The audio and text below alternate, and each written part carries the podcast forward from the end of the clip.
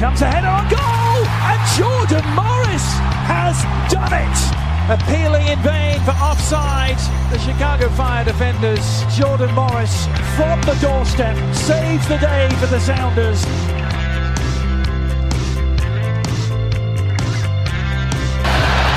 Cleared. A foot race the other way.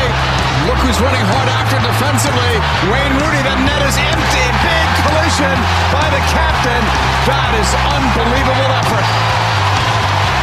Rooney putting one up. Acosta. Header. Goal. Hat trick. Acosta.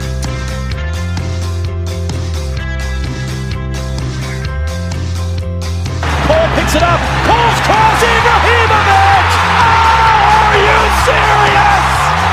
It doesn't get much better than this, folks.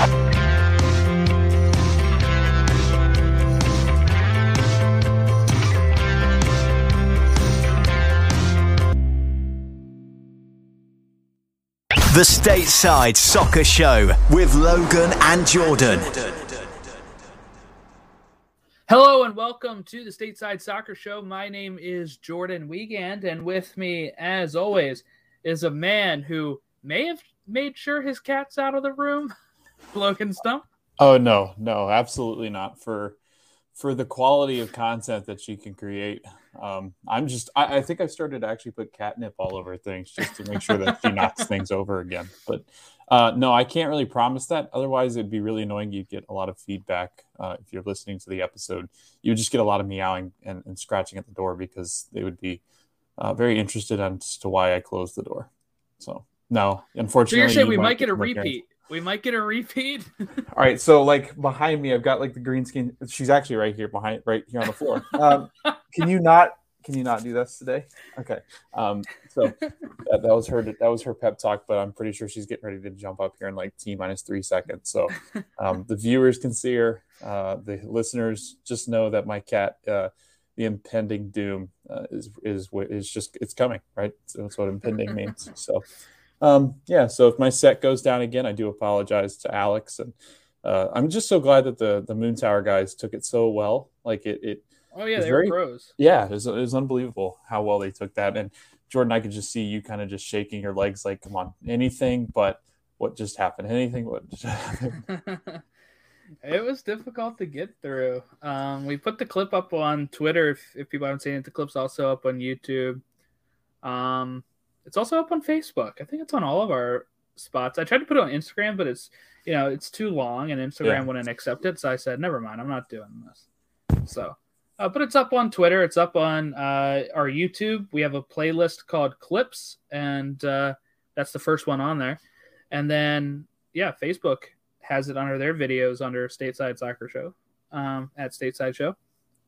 So, what we had some drama that didn't involve cats um, with Kellyn Acosta, right? So, Yeah.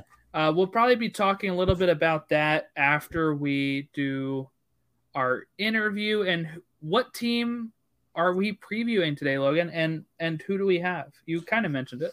Yeah, we're going completely out of order. So we've got Inter Miami uh, that we're previewing today. So this will be interesting. Uh, huge roster turnover, Jordan. So I'm excited to see what Alex has to say. And we have Alex Windley on, uh, and she's a journalist host. Um, she does the Heron Outlet, which is a podcast. Um, she is a soccer writer and analyst for the Lemon City Live, uh, and then also World Football Index. So should be pretty interesting to see what Alex has to say about uh, a team that you and I are both so fascinated with just because of last year. I just remember, I think, uh, very early on that our uh, podcast dealt a lot with the sanctions. So, kind of interested to see uh, what happens with Inter here uh, and what Alex has to say being on the ground there because it's always fascinating to me what, what the uh, insiders think of Inter. Yeah, it'll definitely be interesting. Um, so let's go ahead and take a break, and then we will welcome in Alex. Hey, Logan, Hey, what's up, Jordan? How's it going? are you are you a fan of things other than soccer? Uh, sometimes depends on what it is. Are you a fan of the Marvel Cinematic Universe? Absolutely love Batman. Well, let me tell you, we have an MCU fan podcast called to the Infinity Saga and beyond. And it even has some soccer in it this week. What? Yes. I welcomed Jack from the final third, Great who people. we've had on this show to talk Minnesota United and probably will have on the show again. And we decided let's name a team of MCU superheroes and let's give them positions. We both chose a 4 3 3 and we picked some places. Now, we didn't just say, all right, Iron Man, striker. We made sure we had ideas on why they were playing those positions. So if you want some fun, take an hour out of your time and look up to the Infinity Saga and Beyond an MCU fan podcast. And there will be some links to it in the descriptions. And you can listen to Jack and I fight uh, with why we chose these heroes in the positions we chose them. Sounds marvelous, actually. And we are back from our break, and we have Alex Windley joining us to talk some Inter Miami. How are you today, Alex? I'm good. I'm good. A little chilly, but uh, I'm hanging in there.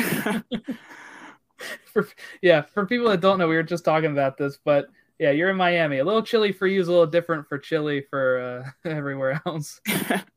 Yeah, she said chili, and I think the Cincinnati's people, uh, they, I think their ears perked up because of the skyline chili. They're like, "What's that? Why are they talking about chili?" Um, so, uh, Alex, if you could just kind of describe like where people can usually find your stuff and like what got you um, kind of into writing or uh, talking about Inter Miami. Yeah, so you can follow me on Twitter at AAW underscore 1998. Um, initially, um, I'm in college for mass comm and uh, journalism, and I played soccer all my life. So uh, naturally, that was a, a, marriage in heaven. So uh, when I got the opportunity to uh, write for MLS Multiplex uh, around early 2020, um, you know, just covering Inter Miami, I, I jumped at the opportunity and it's kind of grown from there. You know, uh, you know, like there's the Heron outlet that I've started with my colleagues and uh, yeah, it's just uh, us trying to bring the bre- the best, uh, you know, analysis and commentary about Inter Miami because uh, the South Florida uh, landscape it's not very soccer. You know, they're soccer fans, but you know the Heat and the Dolphins normally dominate sports. So, um, you know, I'm just here trying to explain MLS and Inter Miami as best as I can with all the convoluted rules and whatnot. I was going to say, as a Dolphins fan, yeah, uh, I speak to just the idea that just having a sports team that is functional has been Yeah. uh, kind of a problem in Miami since you know LeBron left. But yeah, Yeah. tough. I mean, it's been tough for Miami fans. But I, I, I love cover. I love following your stuff because I, I feel because you, you know, there's people that can tweet, and then there's people that uh, like almost like we do, where we're entertainment or we're mouthpiece. But I do feel like you provide good content, like original content, and and I find it fascinating just because looking on the outside in, I can get a lot from your tweets. So if you guys aren't following Alex, uh, and you are a Miami fan, I feel like it's a great follow because I do feel like you've got great content and you're able to pull stuff up that not very many people could find, which is good. Yeah, thank you. It's uh, yeah, journalism. It it's a lot. I'm not gonna lie. Right. you know, it, even though it, I am part time right now, um, uh, yeah, it's it's a lot, and but it's really rewarding. You know, especially covering Inter Miami. You know, there's been a lots of ups and downs, but it's Mhm. it's rewarding and challenging, and uh, I love every single minute of it. So I guess let's get into some of the uh, retrospectives uh, of Inter Miami. You know, they haven't had too much of a successful season in in any of the two seasons they've played, but Yeah. just looking back at 2021 and finishing in 11th place, what do you think some of the positives and negatives were that you took away from there? Um, especially since you know there, there's kind of been these whirlwind of changes of uh, you know two different coaches in two different years and you know do you see anything maybe going up here Yeah, I think 2021, you know, coming off that 2020 season, everyone just wanted Inter Miami to get it together. And we all thought that 2021 was going to be that year where, oh, finally it clicks. We got rid of our old coach. We brought in Phil Neville. Maybe he'll add some stability. But honestly, it, it, it did just get progressively worse. And I think everyone saw how, how bad it got. You know, there were multiple blowout losses. You know, there were, you know, players that didn't necessarily get along um, you know, the sanctions, of course, and it, it just went from bad to worse. And I think you know this offseason it it it shows that you know the, these first two seasons the, the roster was just, you know, everything was just poorly constructed and yeah 2021 it was it was just you know laying everything bare in regards to that so um yeah but it's it's it's still incredible you know everything that this club has gone through you know from you know just getting the bid in the the expansion bid in the first place back in 2014 you know just trying to find a stadium site you know it's just no matter what Inter Miami goes through, these fans, eh, you know, they just they just want to see their team play. So, uh, yeah, 2021, it, it it it was it was a bad year. It was a bad year, but um, I think going heading into 2022, we see a, a different mindset and a different philosophy in, in regards to Inter Miami.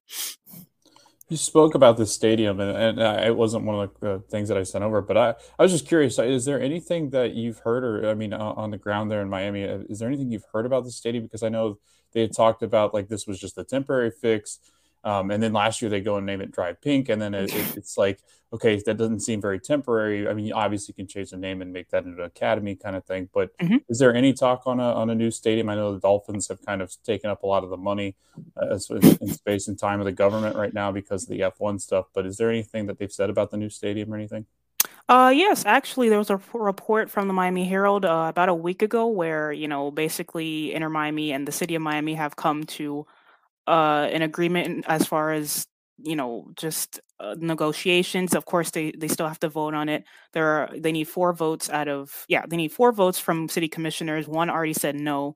So it's still not a done deal yet but i, I did read in that article mayor francis suarez said that they're going to try to get it uh, a vote passed you know within going back to next week, he said in a couple weeks, so maybe soon, you know, hopefully get that pass. And then uh, Jorge Mas did say he was quoting that article saying that hopefully they can have grounds in the, you know, shovels in the ground by late 2022, which is uh, impressive considering uh, the amount of uh, obstacles this thing has gone through. So, uh, yeah, there is some movement on there, and I, I think, you know, this club has gone through so much. Getting a stadium in Miami proper would just only you know fix all the wrongs that they've done and you know drive pink it, it, it's it's nice. I, I love driving up there. It is a far drive. I do live in miami dade and it's in broward but uh it's a nice temporary stadium but it's not in miami and you know as far as you know as much as it, it it's a nice stadium but you know realistically it's inter miami. We don't you know it's you don't want to be inter fort lauderdale but uh yeah there has been some movement on the stadium and uh yeah hopefully it, it gets uh, passed later this year. How far is that? Like, because eh, I hmm. like I'm not familiar. I've never been south of like, I've never been south enough to like Miami. You yeah. know, so like, how mm-hmm. far is it actually out of the city, like drive wise? Not maybe miles, but like, how long would it take with traffic and all that? Oof. Um. Well, from where I'm at, about mm-hmm. 45 minutes, which is Okay. Yeah, a decent trip, but if you were say in downtown Miami proper, it's about a 30 minute drive to get up to to oh. drive. Yeah, yeah, it's a it's a it's a trek, but it's all right. You know, I love going up there. I was gonna say I've been to two of the stadiums there. I've been to Miami uh, Dolphins Stadium, the Hard Rock, and then I've also been to Marlins Park. And Marlins Park's in a really weird area too. Like they, they plopped it right down in the middle of a Cuban uh, neighborhood. It was yeah. like, here, just put that there. Really? Oh yeah, it's wild. Yeah. It's unbelievable, like where it sits. And then again, like the Dolphins, I mean, it's plopped down right in the middle of an area. It seems they're all weirdly located. I know that the Heat they they've got the, the stadium downtown proper, but it, it's like I don't. It, it's really weird that Miami's had such an issue, and I know they're that they extend into like Miami Gardens and different things like that when they look around at potential. But I, know they they scream about stadiums, but then I, kind of leads into our next. Uh, question. They they do scream about the kit too. Uh, last year they did not drop a kit that was pink, uh, and it's been a long time coming. They finally announced uh, in 2022 that the home kit will be pink for the first time in their history as a professional club in MLS. Um, can you kind of just speak to uh, the the I guess the outrage that was uh, not having a pink kit um, and, and kind of what it means for the fans going forward to have that pink where they identify it with Miami? Yeah, I think you know Inter Miami coming into the league, I think everyone expected it to, oh, naturally, pink colors, pink kit. Wrong. That that didn't happen, and eh, you know, honestly, it was utterly bizarre. You know, uh, like I don't want to knock the previous kits, but I personally wasn't a fan of the all white kit. Yes, the details were nice, but it was very plain, and the pink wasn't as vibrant as uh, you know we wanted it to be. So it was a disappointment, even though you know the details were cool. But you know the the fan. Um, you know, just they've just been so elated that that that we we've gotten the, an all pink kit now. Maybe not all pink with the shorts, but the, there's a pink kit now. It was a long time coming. Um, it's Inter Miami righting a wrong that they've done, and I think it's it's just it was just overdue at this point. I I don't know why they went with the white. It, it's it was bizarre, but yeah, the pink kit. Um, I'm I'm excited for that. Um, I've not seen any leaks of it. The clubs have done a really good job, um, making sure that nothing has come out about that. So um, yeah, I'm I'm excited for the kit drop, and it, it should be a great one. It has the attention of all MLS. I know that. I know the guys from Extra Time and stuff are always tweeting about why is this not pink? What is wrong with this club? yeah.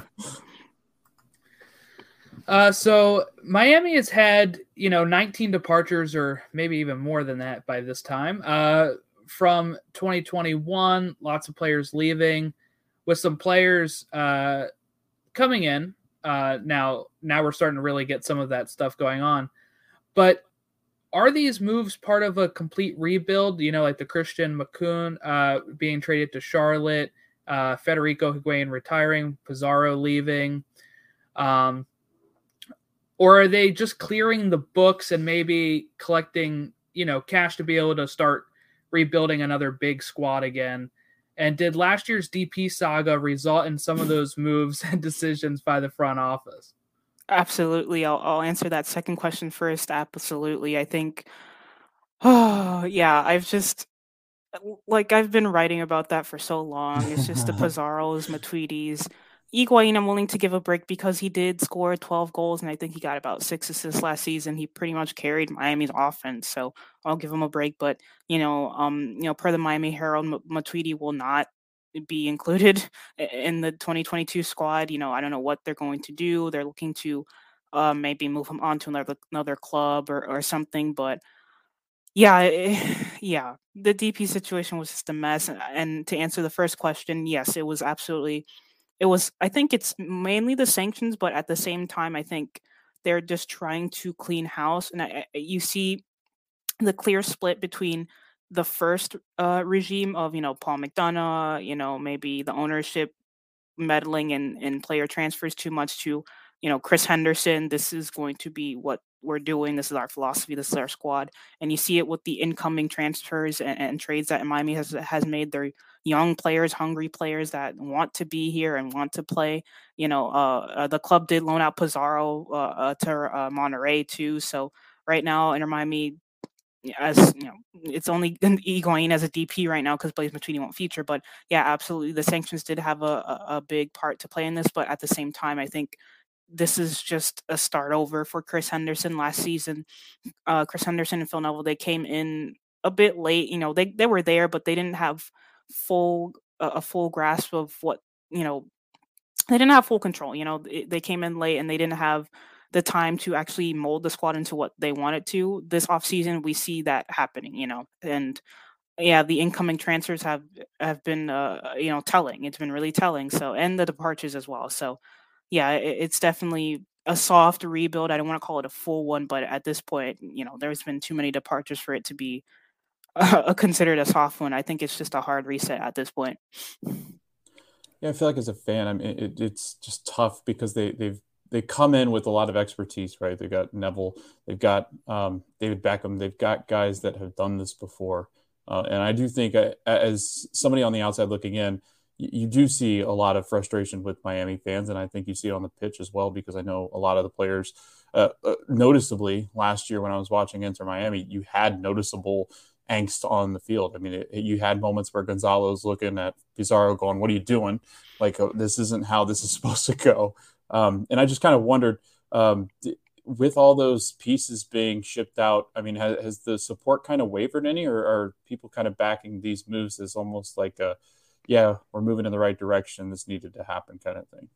Yeah, I think the fans uh, reading my tweet, uh, Twitter Twitter feed alone, I think they were just ready for a restart. Last season was pretty evident that you had a bunch of players that didn't necessarily get along together, nor did they play well together. So uh, the Inter Miami fans, a lot of them just wanted everyone gone. You know, I don't know if you guys seen that viral video uh, of you know the fans chanting, you know, "Sell every one of you. You're not fit to wear the shirt."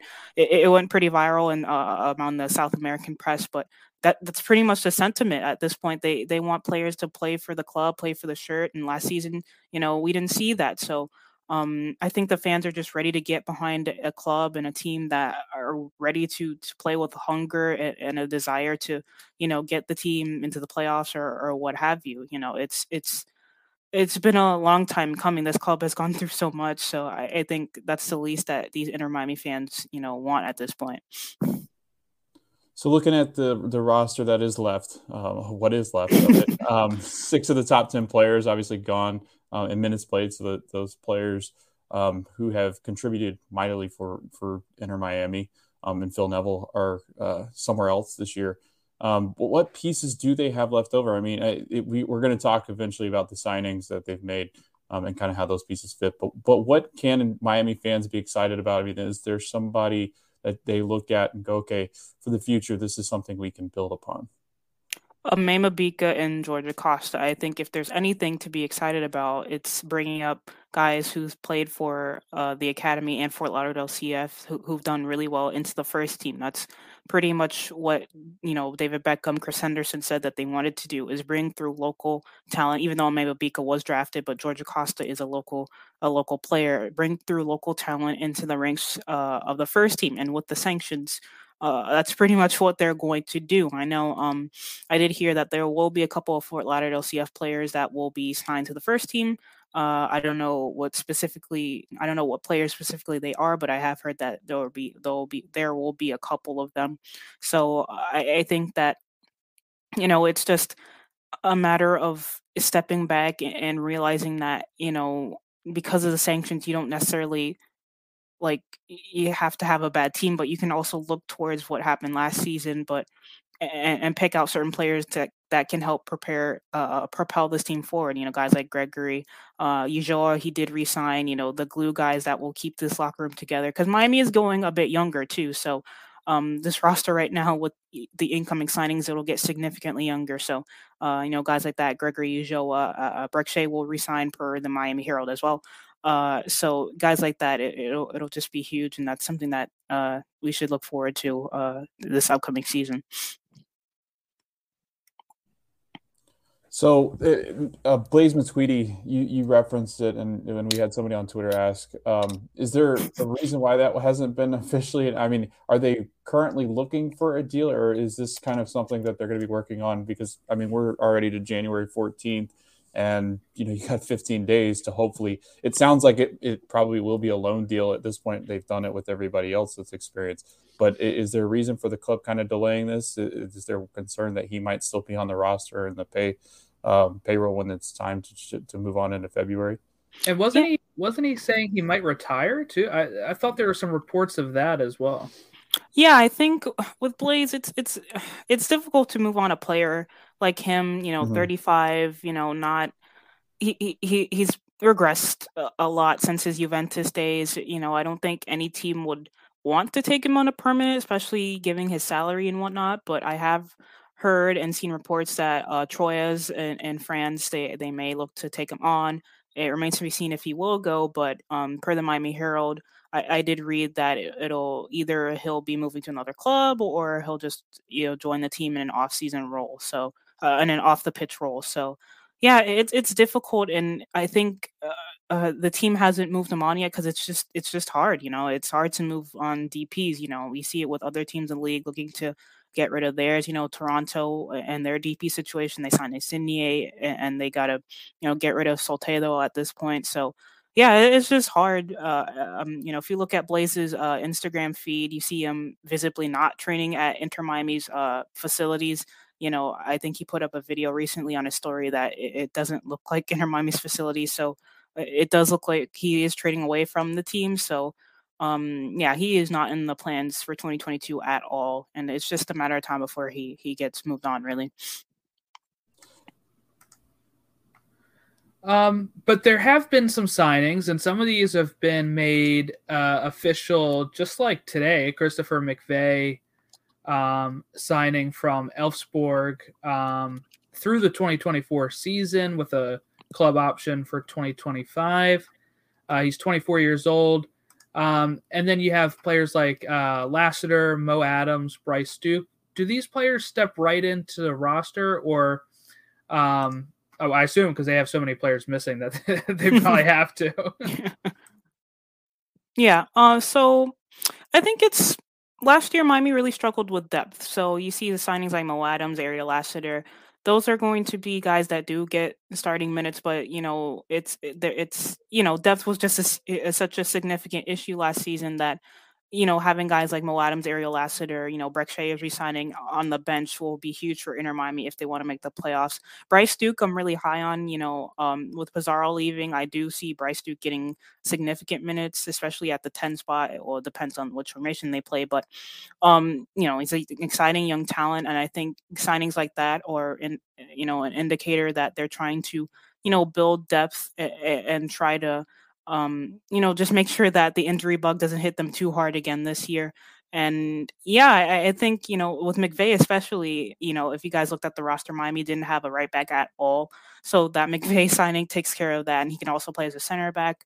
You know, you guys know that Inter Miami, all of Inter Miami center backs have basically moved on and been or been traded or loaned. So yeah, they're they're depth pieces, but you know, I do see them getting significant minutes uh, heading into 2022 was gonna say there's not like a Ryan Shawcross kind of yeah um, signing that they're gonna make, but uh, we did have a we had a question on Twitter that I kind of wanted to stuff into this uh, section here just because I, I, felt like this was a good one. It was CJ from midweight 150 at 152. Um, so he was asking about Fort Lauderdale, uh, and he was asking about three players in particular. Um, and I'm going to just shoot these out there. I don't know if you, uh, I'm assuming you know who they are. Uh, and I wanted to know is Harvey Neville uh, Phil's son? Yeah.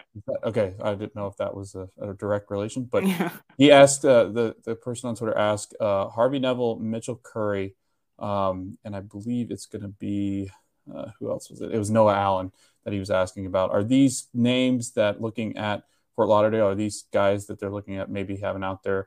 Um, maybe as a trial run and, and getting into the first team sometime this year. Yeah, Phil Neville said he does want to bring up a couple of those Fort Lauderdale guys. You know, Harvey Neville, I have heard that they are trying to bring him into the first team too. Mitch Curry, I believe he's still in England, so his situation uh well you know it'll depend you know when he gets back to the states let's see how that goes and noah allen um i haven't heard anything regarding him but um, last season, Miami did take a couple of, Fort Lauderdale players to their season finale at New England, and Noah Allen was one of the players. So uh, um, uh, I, I hope that he gets to the first team, but I haven't heard anything. But yeah, Fort Lauderdale, there's a treasure trove of players down there. You know, I, I watched every single game last year of them, and it, it you know, there's some, there's a lot of talent there. So it's only a matter of time before a couple of them get up. But yeah, I fully expect those three to be in contention.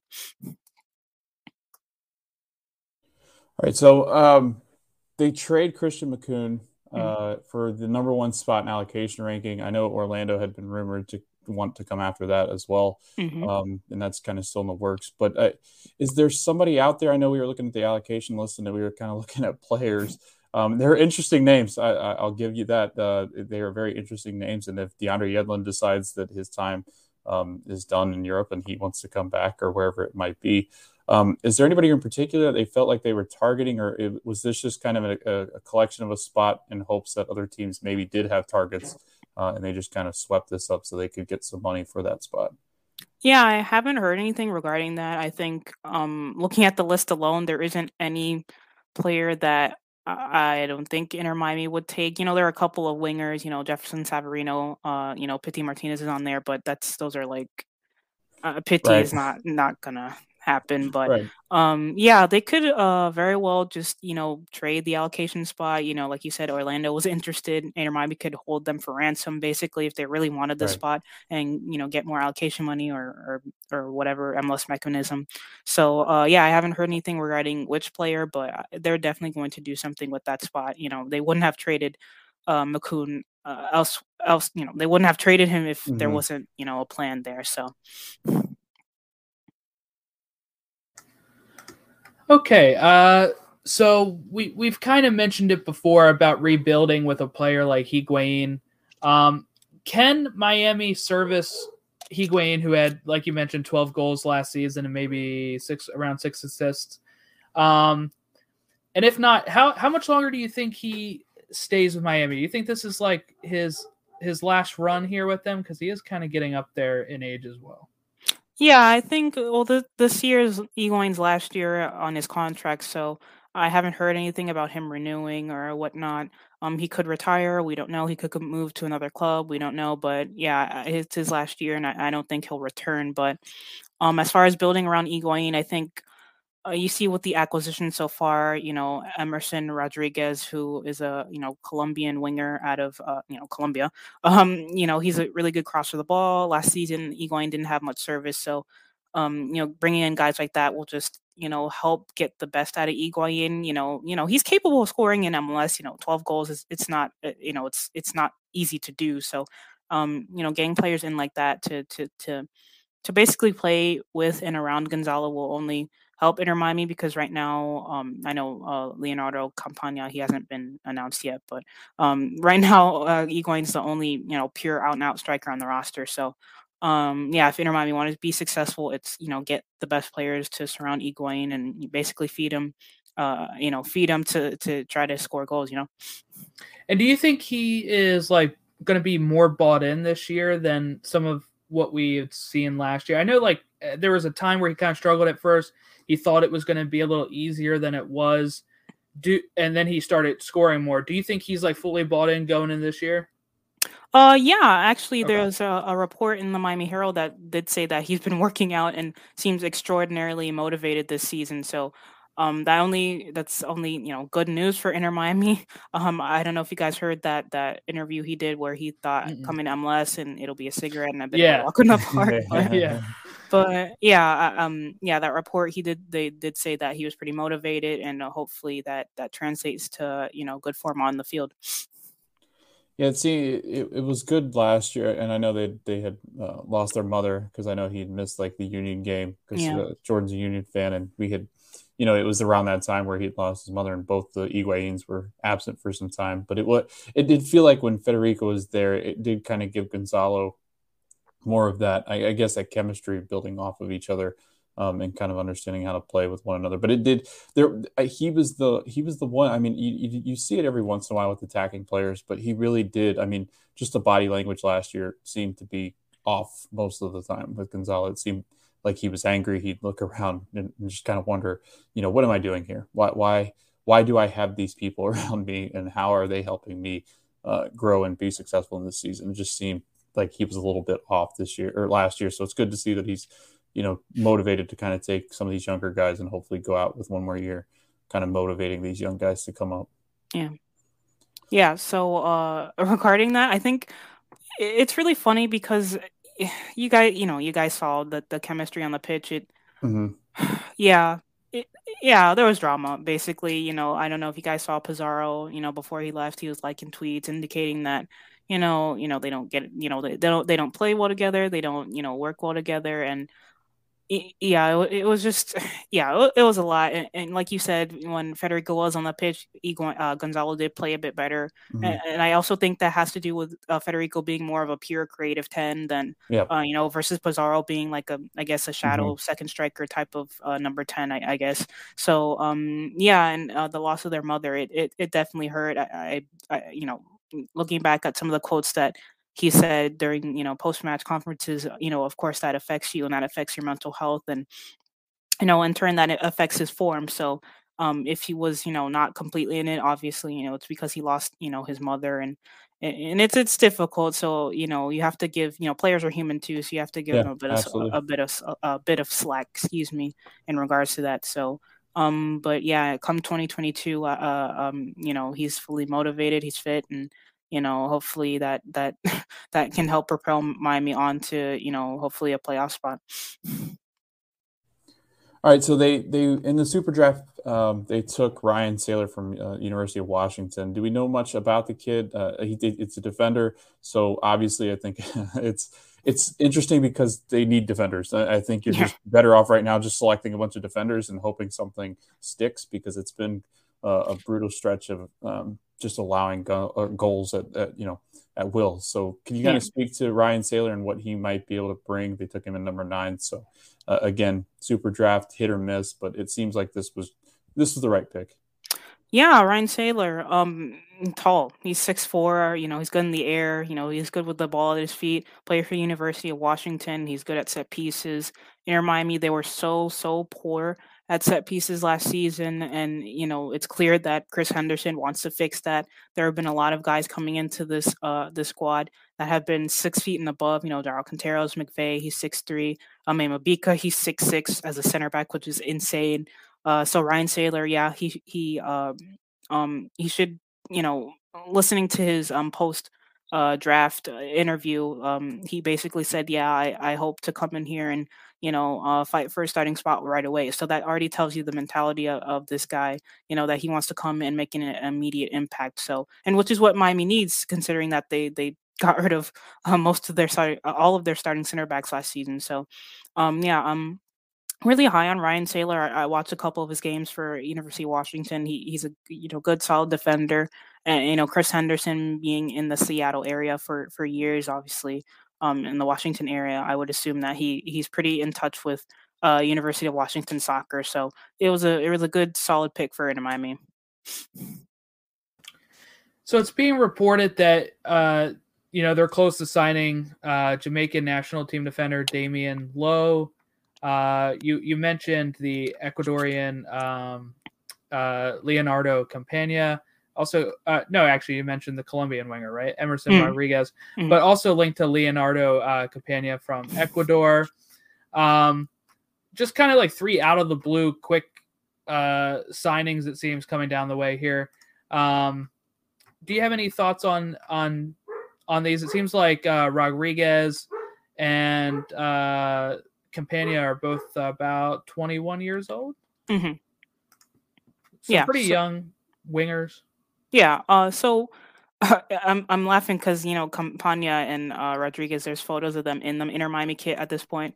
So it, it, it's only a matter of time before Inter Miami announces the, them as players. But yeah, I think it, it shows the direction uh, Miami wants to go. Younger.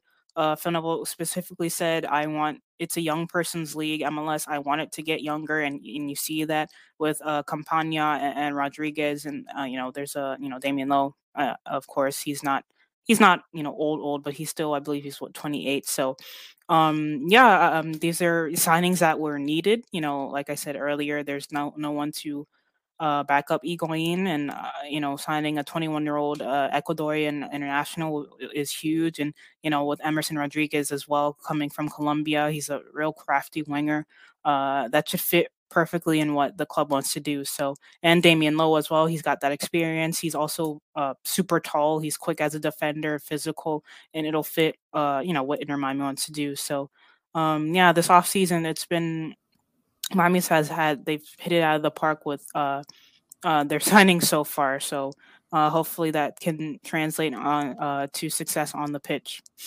Do we know if either of these three are like are they all like TAM players or like under 22 uh, DPs or like uh, do we know what they fall under? Yeah, I think uh, Rodriguez would be a, a, a TAM player, maybe okay. under 22. I have to double check, but his transfer fee will be around 2.5 million. So mm-hmm uh, yeah, like I said, MLS rules are kind of you know switching up every day, so I'd have to right. go double check. But yeah, they should be TAM players. And Miami uh, cleared a lot of space just with you know Shawcross retiring, LJP gone, Figal gone, Pizarro gone, Matuidi going to be gone.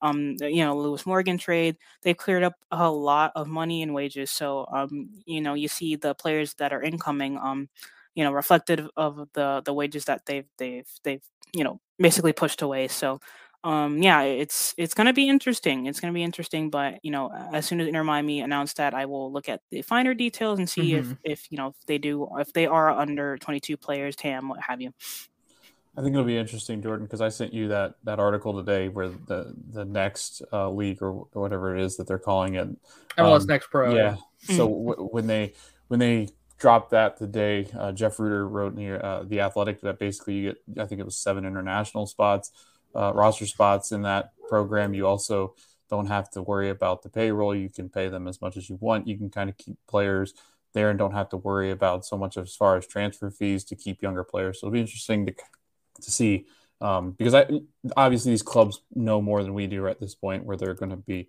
looking at okay, well these people, these players fill in this requirement, so this is why we're doing this. And and again, like you said, Alex, I think it's just the, the transparency with the league is just mind-boggling at times. You kind of have to just guess at what people are, and Yeah. um, if MLS.com uh, just posts something, then obviously we just uh, assume it's true because it's it does seem like the league does kind of struggle keeping things transparent.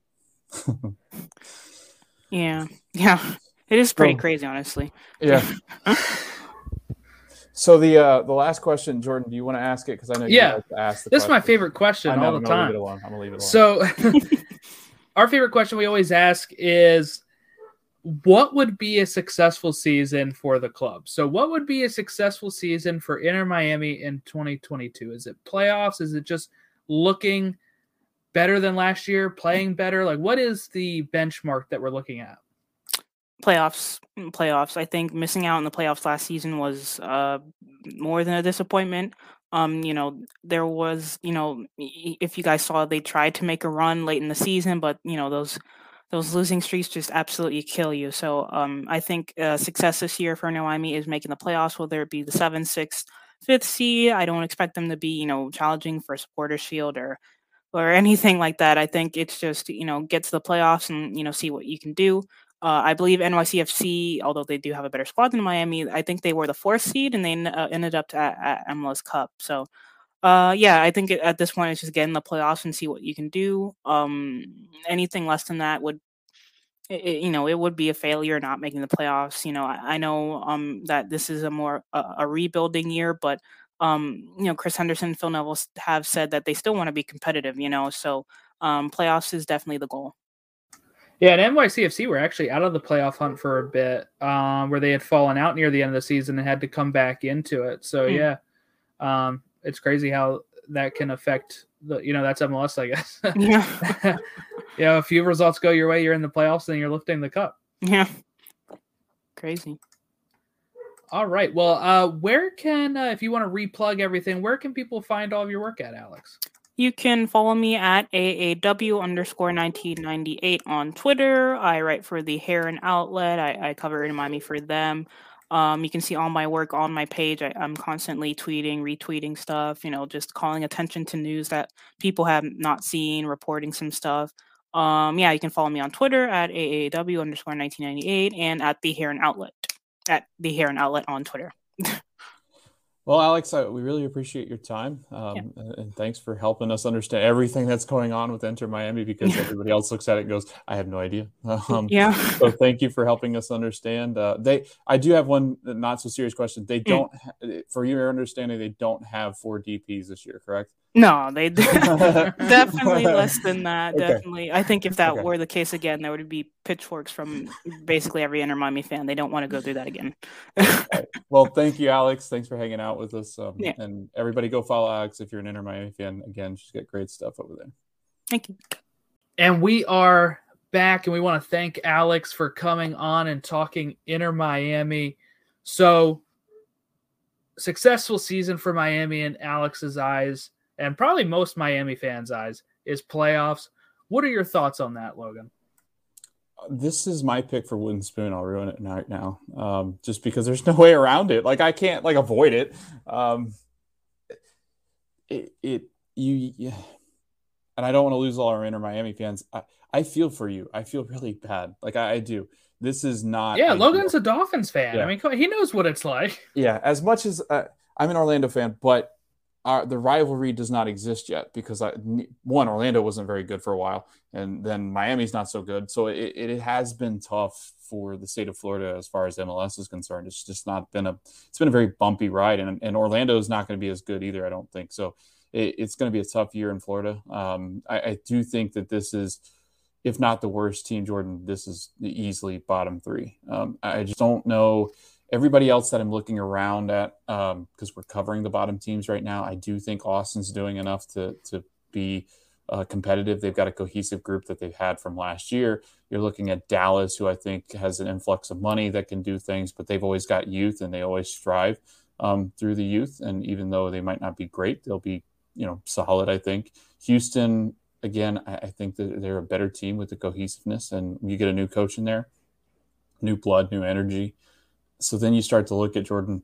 Toronto was a team that we thought eventually could be in some trouble, but now they've corrected everything. So it's it is it, it's it's going to be tough. Uh, I, I, don't. I, I know where they're going with this. They had to do this. They're hamstrung by that DP and the sanctions, but it's only going to get worse before it gets better. Interesting. I don't have them as wooden spoon, so hmm. I I would say that just outside playoffs or just barely making it in is probably a good season for them. I, I do think kind of like in Austin where we talked about ninth place. That would be ninth place in the East. I think would be pretty standard here. Let's not forget we're going to have Charlotte. an open spot here with Nashville moving. Yeah. And we're go- going to also have Charlotte, who's definitely not making the playoffs their first year. I'll go out on a limb and say it. So I do think there's a chance, there's a spot that we've kind of talked about previously that with Nashville vacating to the West, there's a playoff spot available. This team just barely missed out on the playoffs. I think, I know they just finished 11th, uh, right? So I think a ninth place finish would be a pretty respectable bump up. And hopefully, you get some of these young guys in and they either overperform or you start seeing what they can bring in the years to come. And then you get, you know, Higuain gone and you can bring in another young, exciting attacker or something and really build up this team to be a contender, not this year, but next year. That, that's kind of my thought process. So I think a ninth place finish would be successful. I think Miami fans would probably disagree with that, but that's what I would have as a successful season for them. I mean, I, so I got a question for you then, and and maybe I'm wrong, but who are they better? I mean, Chicago. They're better I than think, Charlotte. They're better than Chicago. Yeah. Uh, but everybody else, I th- I would argue Cincinnati is going to be better than they are this year. We'll see. Um, I know Cincinnati stole most of the Union's front office and right. uh, one of their assistant coaches, but look, Josh Wolff was a very highly touted, uh, very highly touted coaching prospect, and that yeah. didn't work out right away. And that's pretty much what's going on with Cincinnati right now. So we don't know what that's going to look like. Um, I, I could see. Look, the, I think Alex kind of convinced me on this when she's talking about shedding all of the money that they shed on on losing Shawcross. He's retired. You know, going to be losing Blaise. Going to be losing. Um, uh, losing gone. Federico, losing uh, Gonzalez. Yeah, all, all of this kind of stuff. Losing all those players has now let them totally reshape it. This is a whole new GM than what the first iteration was. And I think that they are on the right path. And I think they're not done yet. They're going to make these three signings. We might get a few more. And then, you know, Phil Neville is able to shape his team the way he wants to shape it. I don't know. I, am buying into it. Again, I don't think they're going to be was it the best team in the East that uh, was was no. quoted oh, by no, uh, quoted was, by Caleb Porter. Yeah. But I do think that they will be better than last year, and I think that they're definitely better than Charlotte.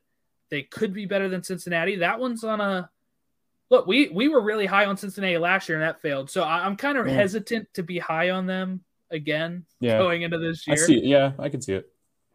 And if I pull up the East real quick, because I'm kind of blanking on stuff here. Um, DC, we don't know if they trade Ola Kamara. That was 19 goals for them or whatever, right? Mm-hmm. 16 goals, something like that. That would I don't know what could replace Montreal. Were they a fluke last year? are they good? Yeah, probably good, but we don't know. Uh, Toronto is coming back up. I think Columbus might actually have more problems. I guess we'll see how that goes. Mm-hmm.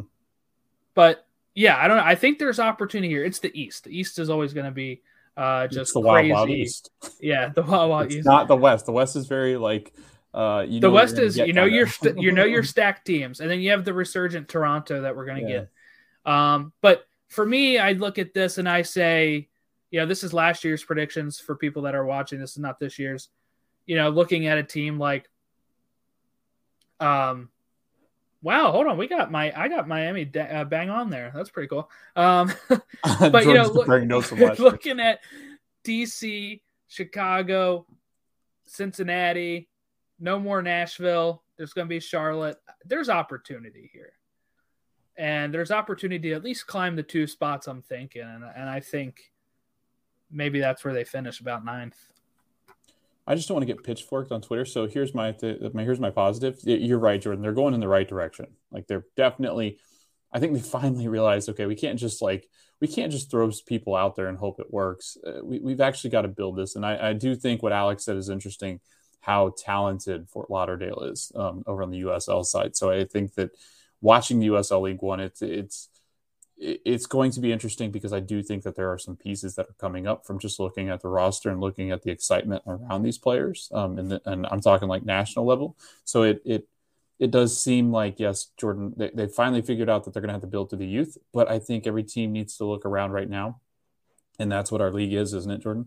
Like it, MLS is now turned into, we are, we are hundred percent there. We are the, we are a feeder club now look around at all the signings that have happened today, Jordan, and we'll mention some that happened um, just in passing. But um, th- we are a feeder club, and now you've got to build the, from the from the ground up. You got to build it around these academies. This um, th- this new league that they're going to have, the MLS Next Pro. Um, and with no salary cap, I mean, we're going to be able to buy so many youth players um, from Europe that, or South America, or wherever they might be from. Um, it's going to help tremendously. So again, Miami, uh, you're going in the right direction. I just don't think it's going to be very pretty. This is a lot of moving pieces. We mentioned it before we had Alex on the drama that happened on Friday, uh, January 14th, as LAFC get Kellyn Acosta via trade. They send 1.5 million GAM. But, but, but, but, but, but, Kellyn Acosta came out against this on Twitter. And the reason why is because I guess some of the sources inside were trying to paint this a different way than um, you know what what actually happened. Um, I'm trying to locate the tweet right now, which I should have already had up. Okay, so now, I mean, I don't think he's going anywhere. He is retweeting all of this LAFC stuff now, but um, you know, he says to the LAFC fans, "I'm excited for the chapter. I'll give everything I have." But what happened was there was a quote that I did he delete it? It was a response to somebody. Uh, so I, do I? I have to I look at replies, right? I I retweeted it on our page, Jordan. I went in because I, I thought the same thing. I thought he here it is. Okay, it. so Burgundy Wave mm-hmm. had a quote in it, which is the SB Nation. Mm-hmm. says Rapids were working on an extension with Acosta, but the sides failed to come to terms. After years of European transfer rumors, most of it turned out to be smoke, with the real interest coming from other MLS teams. And he said, This narrative is sad. Colorado pushed me out. They had an offer for me on the t- on the table from abroad and ongoing interests and opted to trade me. Dot dot dot. Now, uh, they went ahead and uh, they being well, I guess I thought I had it on here, but they didn't update it to that. But um, they up uh, whoever it was updated this thing with a response from Colorado where I cannot find it now saying that there was no offer on the table when we traded him. 3 hours after we traded him, we got an offer that was supposed to be a free loan and with a buy option. So they're pretty much saying that he's incorrect, but who knows? I mean, I, I think it's unfortunate for Acosta, who's been wanting to make a move abroad. I think, and you know, he's at an age where it's it's almost a now or never type of thing. So I think he may not get that move. He might he might be just staying with LAFC. From all the stuff he's tweeting now, makes it seems like he's buying into LAFC. But just kind of a weird situation overall here. What what were your thoughts on this? Yeah, this really sucks for Kellyn. Um, it, like it, I get reporting stuff, but this seems so Sky Sports. Like this seems so Lukaku esque. It was like, okay, let's sit on this and and and to go after somebody and say that it was just smoke, and then also if the team said that, then that that's not very kind on the team.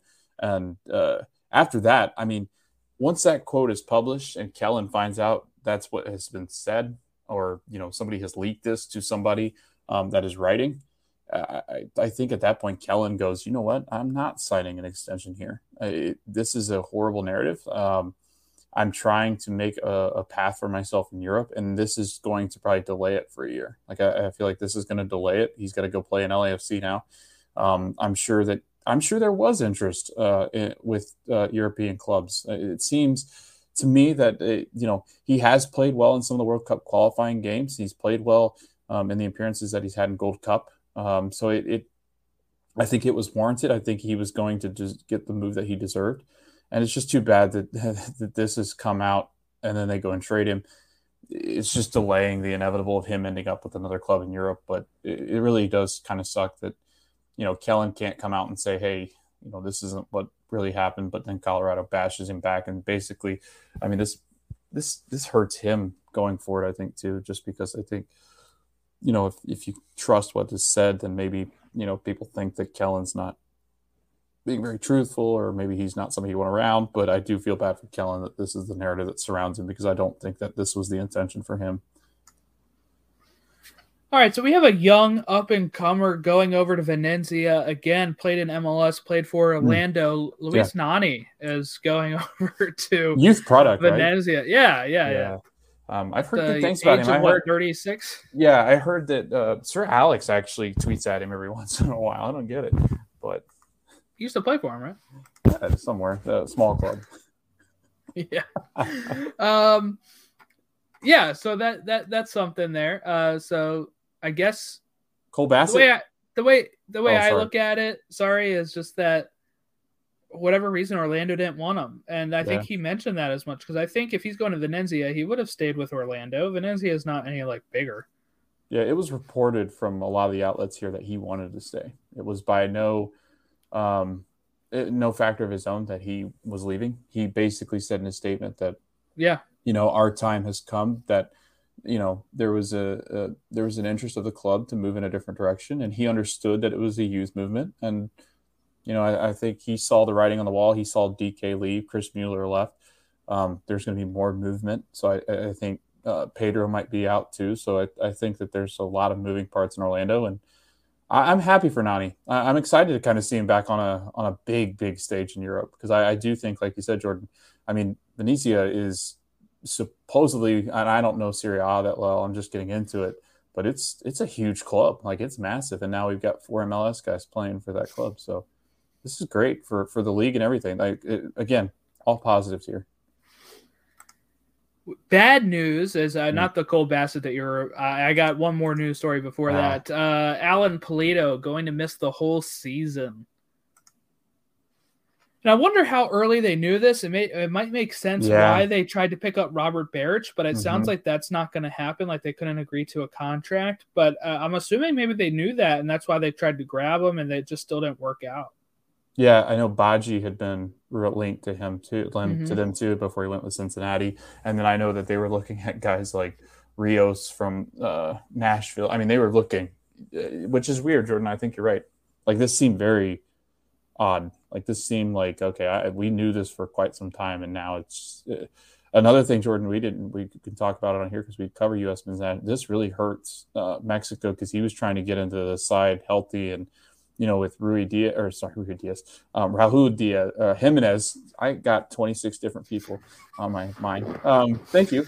Uh, with Jimenez not knowing, you know, what, what could come of him with his head. Had, yeah. yeah. They, they had concerns because they thought Pulido could be um, off the bench, a, a, good spark for them. Mm-hmm. So it really, that's a bummer. I really wanted to see him healthy. Oh, Alphonso Davies has an injury Oh, yeah. that he's not going to be able to be in the World Cup qualifier, Mhm. supposedly. Maybe. Yeah, and, and you and I talked about this. This could this with the way Panama's playing, this could be. I mean, you're going to get to see a lot of the Toronto fans are uh, on Twitter talking about how they could handle uh, an absence of somebody like Alphonso.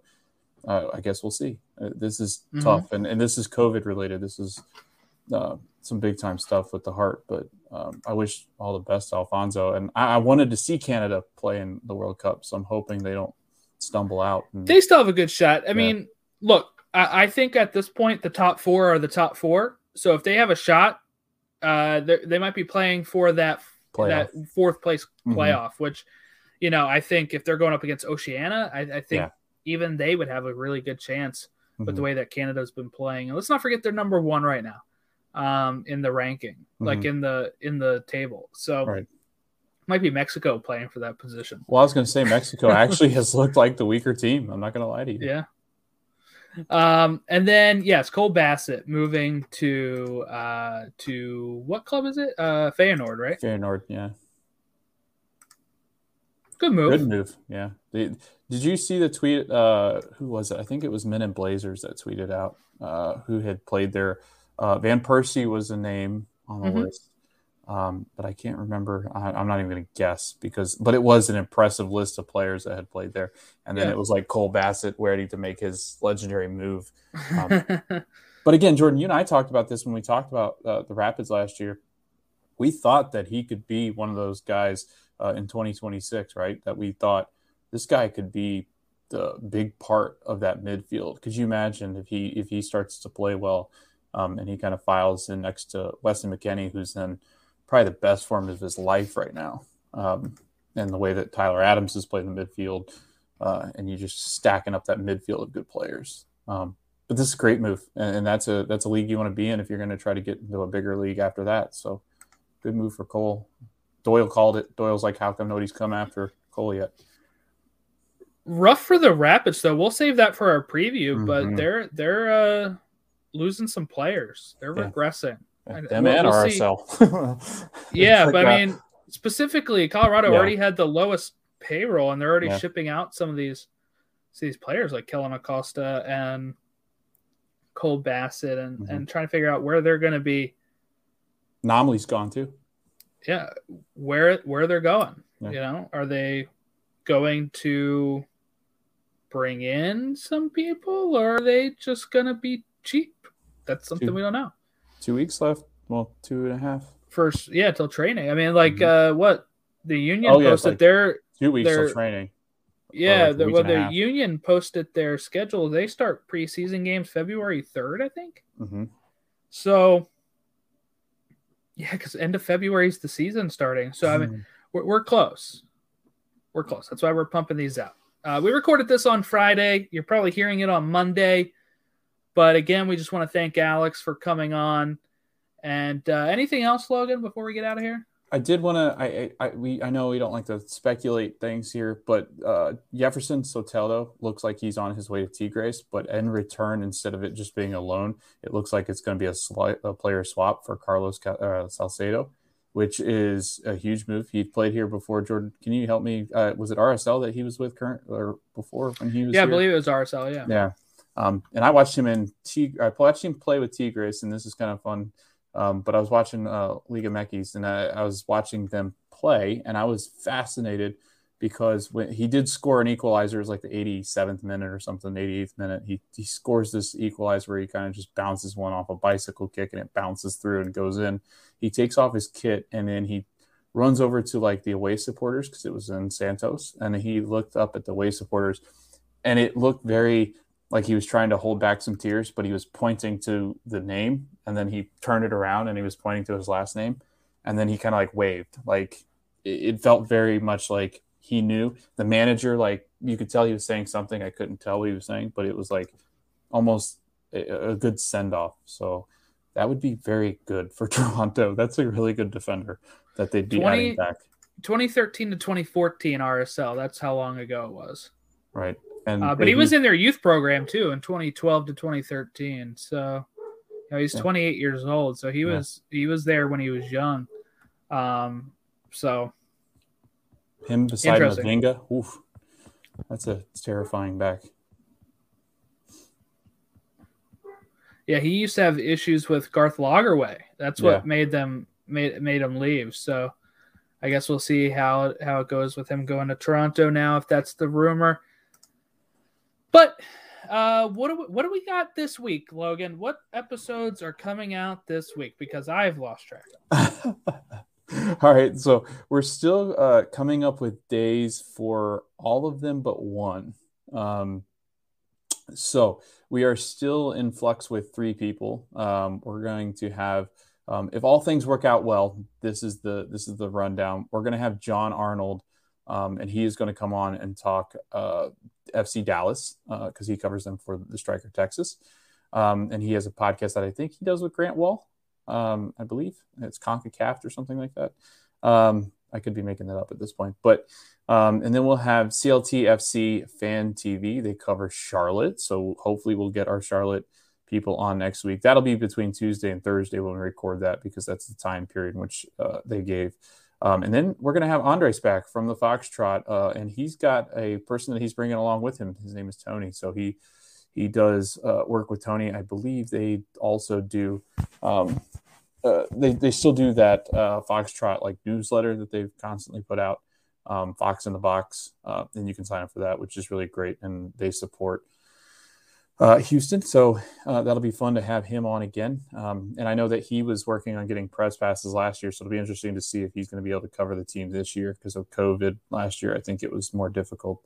Um, and then Monday for sure, Jordan, we're going to have on um, Fabian Renkel, I believe that's how you say it. Um, and he covers uh, San Jose Earthquakes, and he covers the, the, the team on Tectonic Takes, um, which is a San Jose podcast. Uh, it's got quite a bit of following, so uh, I know a lot of people know him from all over Twitter because he's constantly interacting with uh, different fan bases too. So really long uh, run on names, but it's busy week got, for us. Got a lot going on, and then we're supposed to have Todd on for Philadelphia Union yeah. sometime soon. So yeah. Uh, yeah. If you want to follow us on Twitter at Stateside Show, Instagram at Stateside Show, Facebook.com slash Stateside Show, or email us stateside show at gmail.com.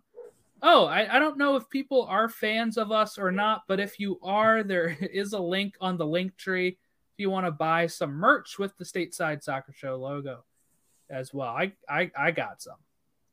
I got a magnet. So uh, I'm hoping to get a shirt, but we have we, we have uh, stoppage time shirts that we mm-hmm. that we have. But I also made those are on the shop as well, along with all of our other podcasts. So if you're interested in any of those, uh, you can get a nice little shirt or sweatshirt or you know it's through TeePublic, so you can pretty much get that design on anything like a mug like Logan's holding that doesn't have our logo on it, but it could. Uh, so you can go ahead and, and check that out too if anybody's interested. Um, but yeah, so go ahead and give us a follow, give us a review if you would like as well. That'll help other people find our show so more people can hear Alex and uh, you know all of our fantastic guests that we have each week. But I am Jordan Wiegand. He was Logan Stump, and we'll catch you next time. Kamara throwing his body in. It's going to fall for Ibrahimovic. Oh, come on! Come on! Thank you for listening to Stoppage Time Soccer Show. We hope that you continue to listen to our show as we recap the U.S. men's national team, Americans abroad, MLS, USL. This is Stateside Soccer Show presented by Stop Stoppage Time Soccer Show. Have a good one.